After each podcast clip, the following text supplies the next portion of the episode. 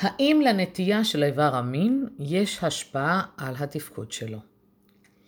היי, אני שלומית וולפין, מומחית לשיפור התפקוד המיני לגברים, ואני מציפה בפינת השאלות הנפוצות, שאלה שלאחרונה אה, הוצפה בפניי אה, כמובן על ידי גברים.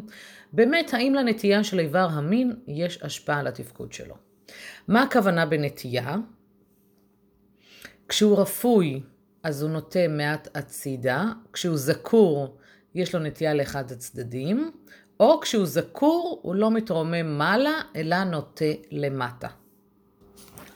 אלו הן במיוחד הטענות, והתשובות מגוונות.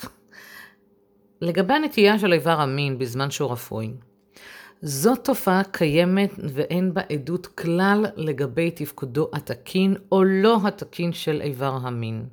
יש גברים אשר איבר המין שלהם באמת נוטה הצידה בצורתו כשהוא רפוי, וזה לא מעיד דבר על הנראות שלו בזמן זקפה.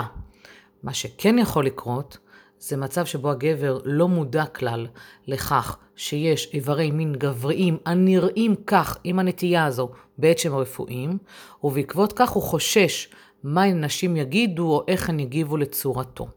זה כן יכול לגרום לחרדת ביצוע, שמתוך כך כן תהיה השפעה על התפקוד.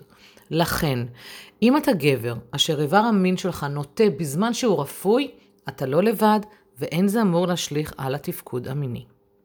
אני מתייחסת לעניין השלי שהעליתי, כשהוא זקור, יש לו נטייה לאחד הצדדים.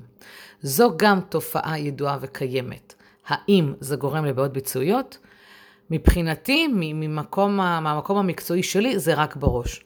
אני דווקא דוגלת לעשות מזה לימונדה, שכן, יש נשים שממש עפות על זה, שלאיבר המין הגברי יש נטייה.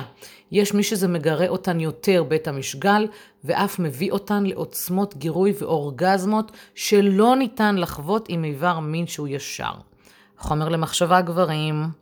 כמובן שיש לשים לב לתנוחות המתאימות כדי לא לגרום לכאב.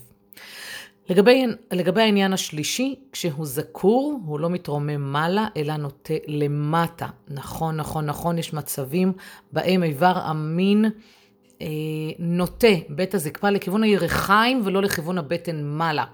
פה יש לדעת לגוון בתנוחות שיהיו נוחות הן לגבר והן לאישה. ואני שוב חוזרת ומציינת, יש נשים שזה מאוד טוב להן, ואף מביא אותן לשיאים אחרים. אז לסיכומו של עניין, הנטייה והנראות לא בהכרח משפיעים כשם שמשפיעה המחשבה לגבי עניין זה. יש גברים שמקיימים יחסי מין בצורה שלמה ומופלאה למרות הנטייה, הן בזמן הרפיון והן בזמן זקפה, ויש מי שרק חרדים ממה שיגידו יחשבו שזה לא נראה מושלם וכדומה, ולכן זה מה שמשפיע על הביצוע. ברגע שמנקים את המחשבות המטרידות הללו, ומבינים שלחלוטין זו פיזיולוגיה קיימת, אין סיבה שזה ישפיע על התפקוד המיני ועל הביצועים. בהצלחה ובאהבה, שלומית.